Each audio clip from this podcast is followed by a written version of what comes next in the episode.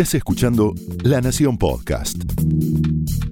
A continuación, Dolores Graña y Natalia Senko te presentan las mejores series de la actualidad en A pedido del público.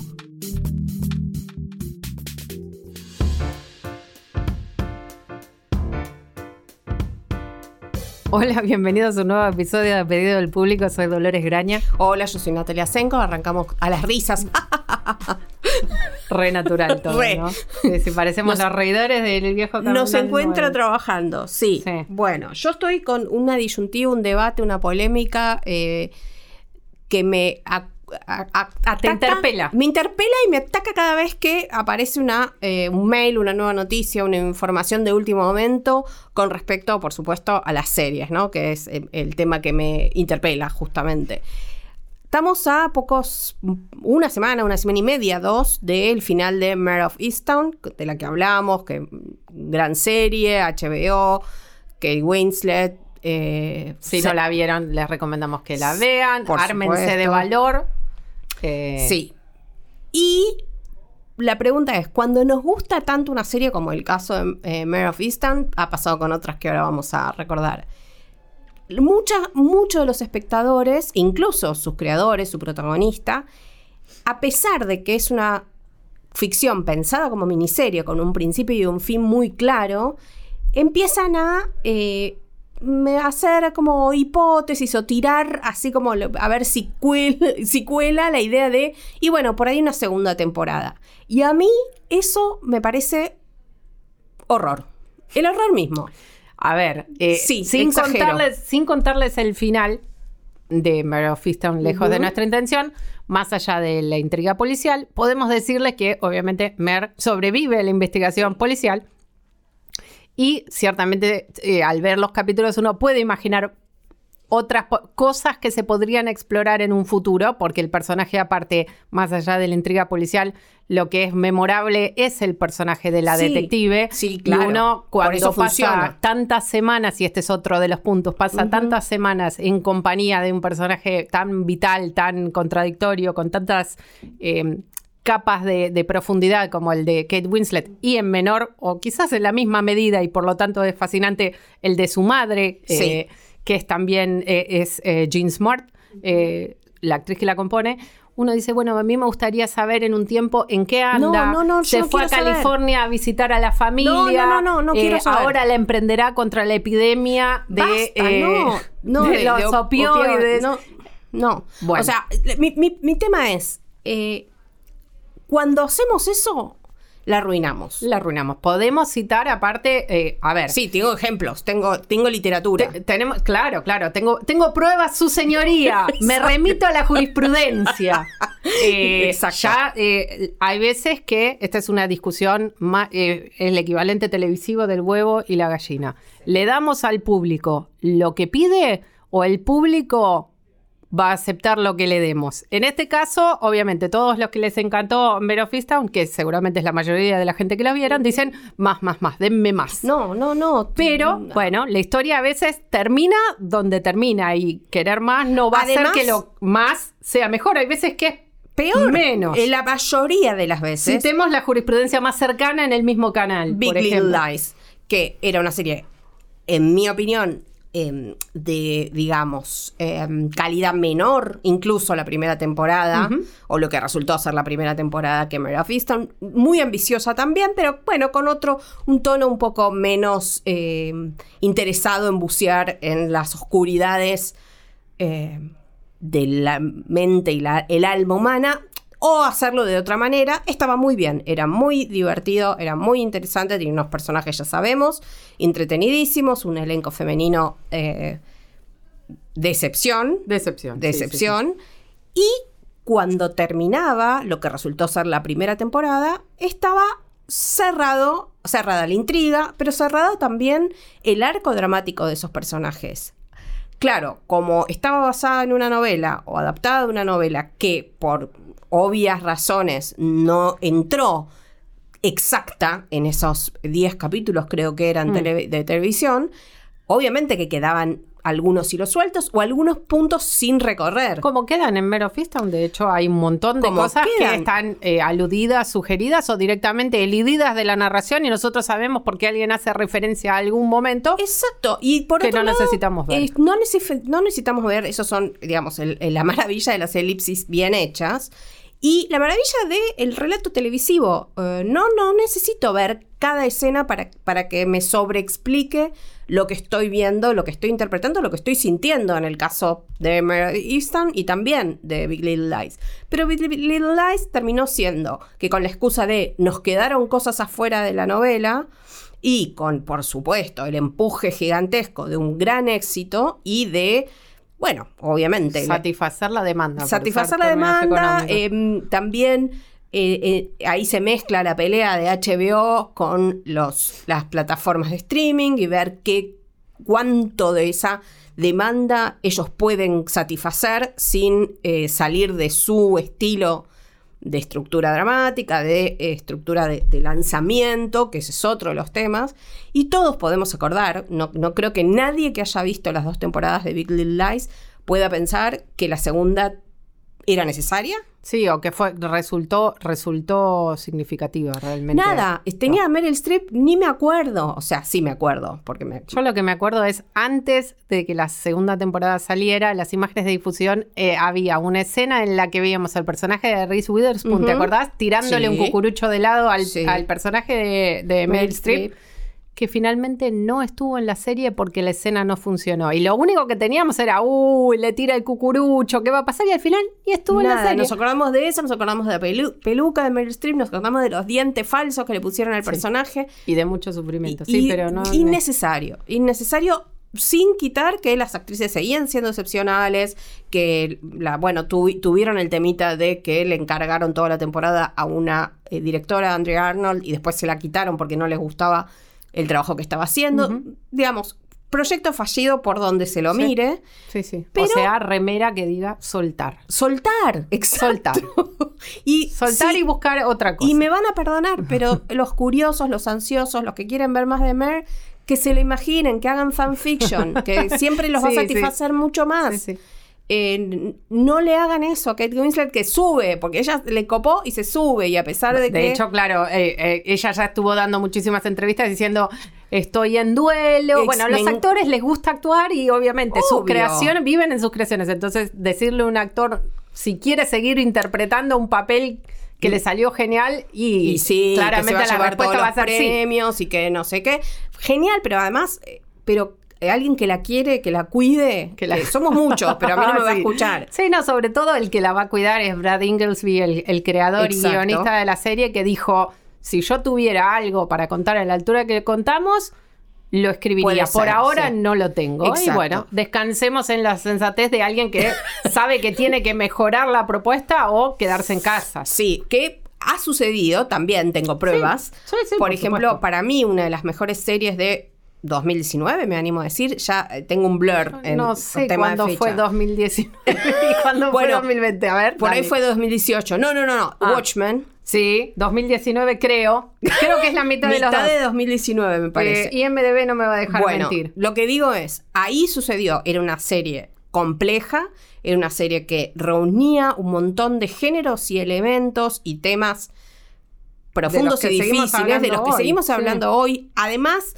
tomada de una novela gráfica que ya había sido adaptada a- audiovisualmente al, ci- al cine, pero que 2019. Vamos, Muy bien. bueno, y que su creador dijo, no sigo, hasta acá llegué. Pero en ese caso lo dijo el día del final, dijo, Sí. esto no sigue para más. Para mí, después Claro. tuvo que decir para mí, Para si mí. alguien otro no sé qué. Y después, por suerte, se dieron cuenta que sin él no, te- no iba a ser el proyecto que había suscitado tanta, tanta atención. Entonces dijeron, bueno, no, entonces no. No, y que además, eh, realmente cuando un proyecto, cuando un, en este caso, miniseries, tienen tan buen cierre, algunos no lo tienen y ok, entiendo esa puerta abierta que algunos se dejan, algunos creadores se dejan justamente por la posibilidad de, seguir, ¿no? Que lo venden como una miniserie, si sale mal y si sale súper bien.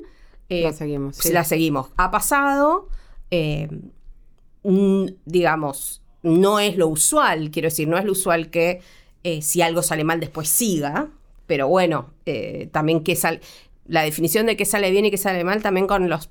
Es subjetiva, Es no, la, subjetiva y vamos- los no la van a evaluar los No. productores de contenido del mismo modo que lo haríamos nosotros o lo haría el público. Y el problema es ese, que la amplísima demanda de contenido en un momento en el que la producción está rezagadísima con respecto a, a las necesidades, a las necesidades de consumo por la epidemia del coronavirus y que hay cada vez más outlets, cada vez más ventanas, digamos, plataformas de, de distribución de contenido por el que se están peleando todos, es muy difícil, dadas las condiciones, que digan que no a continuar un proyecto que ya es exitoso. Pero está bueno que ah, en el caso de HBO claramente los creadores tienen la suficiente, el suficiente peso en la decisión como para que le puedan decir que no a sus propios empleadores y que los empleadores digan, sí, ¿sabes qué? Tenés razón. Mejor Sí, lo dejamos así. Hay una mezcla también de, de- de temas ahí donde, eh, como sucede en el cine, eh, un personaje o una historia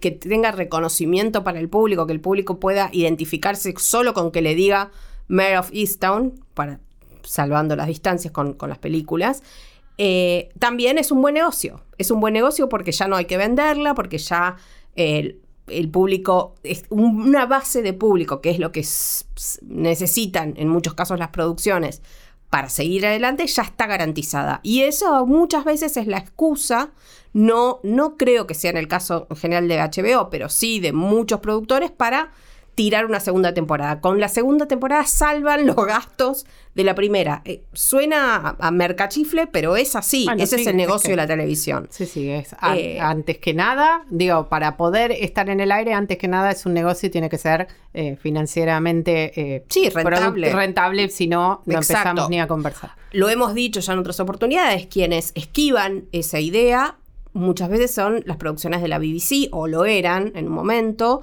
eh, porque a pesar de que, la, digamos, primero la escala de presupuestos de la BBC con lo que se hace en los estudios de Hollywood es muy diferente, Claramente. pero incluso si fuera cercana, bueno, la BBC al ser un medio, eh, digamos, sostenido por el pago de un impuesto, es decir, que no, pre- no pretende ganar dinero, si lo gana, lo gana, pero no pretende ganar dinero, entonces sí se podía permitir en muchos casos, sí se ha permitido, las miniseries, digamos, lo, más clásico que nos ha llegado en- históricamente de la BBC son miniseries.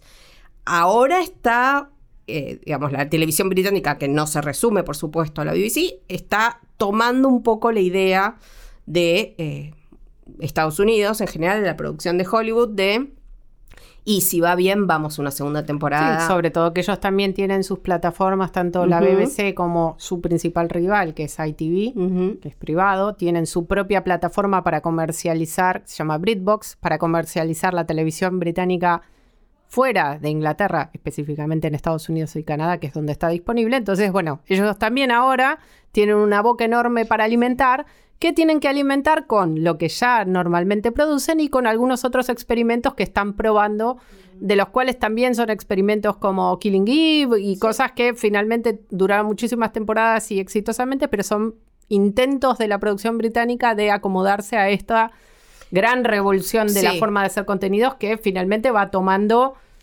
todas las áreas de producción, comenzando por Estados Unidos, obviamente, y a la vez, bueno, uno va, cada industria va viendo, copiando y diciendo, bueno, yo, ¿por qué no me estoy subiendo a esto? Porque no voy a dejar que me deje pasar. eh, como muchos de estos eh, de estas series, estas ficciones británicas, son, por ejemplo, en Estados Unidos van a, la, a PBS, que es un canal público, pero eh, que paga no solo por comprar esa lata, sino que muchas veces es parte de la producción de la serie y ellos, porque es el modo de hacer televisión en Estados Unidos, piden, desean, eh, fustigan para que haya más temporadas. Sucedió ahora con Sanditon, que es una miniserie, bueno, era una miniserie eh, que parecía no seguir, basada en, el, en la novela eh, incompleta, la última novela de Jane Austen, no completada antes de su muerte, que, eh, bueno, ahora se está pasando, llegó y se ve en Film and Arts, pero en Europa, Europa. Film and Arts,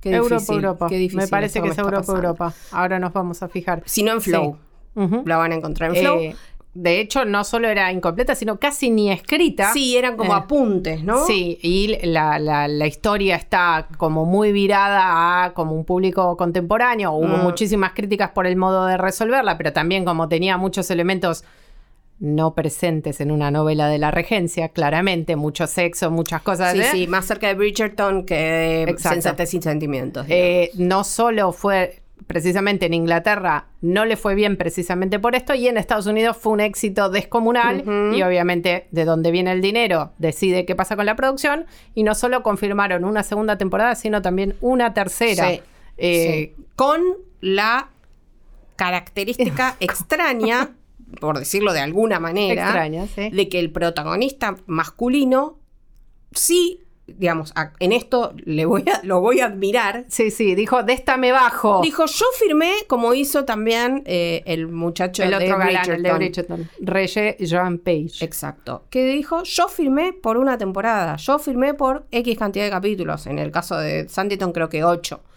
No, ya está. Para mí el personaje listo terminó ahí donde terminó.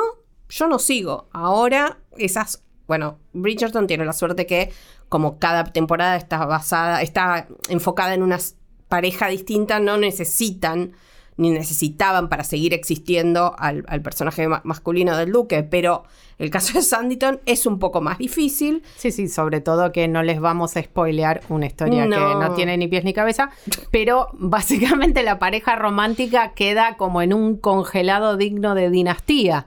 Entonces, Continuará. Cuando, vuelve la acción, ostensiblemente va a haber que tener una explicación para que la pareja romántica congelada, de pronto uno de los dos integrantes Sí, no esté en la si- pantalla. tiene- Veremos qué inventa. Con Andrew Davis, con lo que hizo de esta serie, pude bajar un ovni, como si fueran en las novelas de John Fowles, un ovni en el medio de la Inglaterra de la regencia y se lo lleva a todos Andrómeda. no me sorprendería nada. No, eso o que hagan un recast. O sea, que aparezca otro señor haciendo de... Te noto distinto al Te- estilo de la. te cortaste el pelo. sí, sí. Tuve Bueno, un accidente, claro, Entre paréntesis. Tío James, que es el protagonista que dejó Sanditon, eh, es el protagonista de una serie que va, una miniserie, yo entiendo que va a llegar en HBO Max, no cuando se estrene, cuando llegue la plataforma el 29 de junio, porque se está grabando, que es eh, The Time Traveler's Wife. Ujú. No- Otra para el corchazo. Estamos en un Sí, nivel corchazo sí, que está, también está tremendo. basada en una novela, muy buena novela. Muy buena novela. Eh, Cuya película no registraba en lo más mínimo. no, la, la- Era, para Rachel McAdams. Yes. Y el muchacho Sí. era este muchacho. Vos podés. Yo te- Ya me yo a sé quién es. Yo también. Ustedes seguramente No, no, pero también yo saben sé el quién es. nombre. ¿Querés que te lo diga? Por favor. Eric Bana. Gracias, Eric Bana. Sí. Eh, la película Un espanto. La Sí, novela hermosa de Sí. Audrey Niffen, Sí, Niffenberger. O Niffenberger. Sí, Muy Niffenberger. difícil de adaptar igual, porque la mezcla de romance, fantasía, muy, muy eh, viajes en el tiempo, o sea, muy difícil de adaptar, acepto eso. Y ahora eh, con una nueva, un nuevo intento, que va a ser esta Sí, miniserie, miniserie de HBO Max, que en el papel principal, que es el viajan- via- viajante del tiempo, viajero del tiempo, eh, el protagonista es Tío James. Tío James, que algunos se acordarán de él por eh, Downton, Downton Abbey, eh, La Es, Divergente. es el señor Pamuk de Downton Abbey. Sí. Sí. ya lo hemos mencionado en varios capítulos. Ha A mí surgido el nombre de Tío no me, James. no me inspira. o, eh, para, no, no, bueno, pero. para esa, no, no, no, para, es, para esa adaptación de Sí, Time Traveler's Wife, vamos a ver qué pasa. No me acuerdo quién es la actriz, me interesaba más la actriz, pero eh, de todos modos me fui. Ahí, o sea, vamos ahí se abre otra puerta, que es esta idea de la- del apasionado eh, público que genera Mare o eh, en el caso de Big Little Lies que tiene que ver, o el caso de WandaVision también, que también es una miniserie que por ahora todos sus responsables y o su protagonista, Elizabeth Olsen, dice, "Mm, era una miniserie, para eso firmamos, eso es lo que hicimos, empezó, terminó, ustedes ya la vieron. Al mismo tiempo, hace si no una la vieron, pausa, es muy buena muy y está disponible en Disney Plus. Eh, Exacto. Y al mismo tiempo hace una pausa y dice, pero esto es Marvel y Marvel ha traído gente, personajes de la muerte, o sea que... sí. Pero bueno, por ahora es una miniserie. Pero la pregunta es, además de que son muy buenas series, ¿existe la posibilidad de que el hecho de que dieran eh, lanzaran un episodio por semana hasta el final genera más mm, adicción, por llamarlo de alguna Mm. manera, y por ende pedimos, quiero más, quiero más, porque te acostumbras a ese ritmo diferente del ritmo de hacer un binge watching y ver toda una temporada en Netflix. Aunque te guste toda esa temporada en Netflix. Yo creo que por un lado ayuda a la conversación, porque el hecho Sí. de estar todos viéndose en un mismo momento o en un día sí, en una misma eh, semana, digamos. eh, hace que hablemos mucho de algo que nos está gustando y que estamos compartiendo y con el y verlo con maratón es completamente imposible de Sí. que estemos viendo todos al mismo tiempo, al mismo ritmo y hayamos llegado a tal Sí. pedazo. También es cierto que, de hecho, el, el hecho de recibir los capítulos de forma semanal o en cualquier régimen que no es el que dicta las ganas de conocerlo, ayuda a esta sensación de que querría más de la historia, porque vos no, no pudiste controlar la cantidad de historia o de trama que, Sí. que consumiste en ese momento. sí, sí, te- Entonces, alguien más te cierra el, es el una grifo. dosis, claro, es una dosis periódica. Entonces uno queda esperando. Obviamente, desde siempre sabemos que la periodicidad de la historia ayuda a la narración. No le vamos a pelear a Dickens, no, nada, no, no, pero y a Corín Tellado y a quien sea. Eh, pero sí es cierto que, eh, y esto ya lo hemos discutido con- en varios sentidos, con varios argumentos a favor y en contra en otros capítulos, pero las narraciones están construidas en favor de la forma que van a ser consumidas. O sea, una serie de Netflix, ni hablemos de ejemplos, no es necesario, pero sabiendo que Netflix, su distintivo es precisamente subir sus series originales, no las que compra, obviamente, las que son adquisiciones. De ese modo, construye la narración de una forma en particular y la historia se eh, desarrolla a una velocidad necesaria como para poder completar la temporada durante X cantidad de tiempo. Es difícil que una serie como Mer, con lo densa, eh, traumática y esos sí. cambios, esos cambios Muy de difícil. registro abruptos en los cuales vemos una tragedia horrible y de pronto está la hija riéndose de la madre porque se cayó de la escalera, no lo podríamos, no lo, no creo que ni siquiera pudiera plantearse en una serie pensada para ver en maratón, No. precisamente porque sería muy moroso para el espectador. Sí, sí, sería de esas que, que se abandonan en algún momento. También pienso que eh, la frecuencia semanal lo que ha hecho, y no solo para HBO, por supuesto, sino en el caso, el buen ejemplo es la primera temporada de la serie de Luis Miguel. Lo que hace de la eh, frecuencia semanal es que en la conversación del día siguiente y de la semana siguiente se crea también ese fenómeno, lo crean, lo creamos los espectadores. Claro. Y la expectativa Y- de los- exacto. las teorías que tenemos de lo que puede Eso pasar. mismo. Eh, pa- pero fíjate la diferencia, ¿no? Cuando algo funciona, como fue la primera temporada de Luis Miguel, prácticamente era el tema obligado de quienes estaban interesados en la serie y la veían. El tema obligado del lunes, martes era qué pasó, qué pasó con la madre, eh, ¿no? Todas estas cosas. Pobrecito, pobrenosito, no sé. Esta segunda temporada, que claramente es un no debería haber seguido, yo creo que la, la conversación seria de Luis Miguel se agotó la primera o la segunda semana. Ciertamente no fue igual. Lo que, lo, que, lo que te da la pauta, yo creo que no podríamos establecer una regla general. O sea, Mm, no, con no. las mismas, con las mismas, con las mismas armas, una misma serie en dos temporadas distintas, con el mismo sistema de exhibición, puede perder bastante su Sí, impulso. sí. Es cierto que ciertos tipos de narraciones y por, y por definición, ciertos tipos de plataforma de streaming que eligen emitir sus ficciones de forma semanal, ya dijimos, Apple TV Plus. Disney Plus, eh, em, HBO Max HBO también lo Max hace. también, eh, van a elegir historias que maximicen las virtudes de la, narración, digamos, entrecortada, Sí, digamos. y Netflix siempre va a elegir. Sí. Es probable que La Casa de Papel, por ejemplo, por citar un ejemplo de esta forma de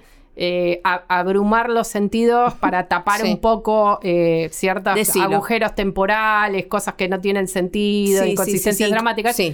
Si la casa de papel, habría que hacer el experimento, si la casa de papel lo viéramos una vez por semana, con tiempo, para No, decir, no, che, no se pero esto no tiene sentido. ¿Y por qué detonaron esto? Y la inspectora Murillo, ¿por y qué siempre- se metió? ¿Y por qué pasa Se siempre nos lo caería mismo? como una Sí, casa de, sí. como una, una casa de naipes. Sí, Entonces, sí. esto también nos bombardea los sentidos de modo que estamos eh, enganchadas en la narración y ver qué pasa después. Estamos concentrados en el qué pasa después, no qué está pasando ahora. Ujú. Como en el caso de Mer, que estamos, bueno, pero y el tiro Teoría. en el techo. Bueno, y acá, entonces el- exacto, acá hago un- un- una pausa y un público reconocimiento porque una de las cosas que provocó Mer, por supuesto, fue las teorías de quién es el asesino. No lo voy a decir quién es el asesino, qué es lo que está investigando ella, si está por el camino correcto o no.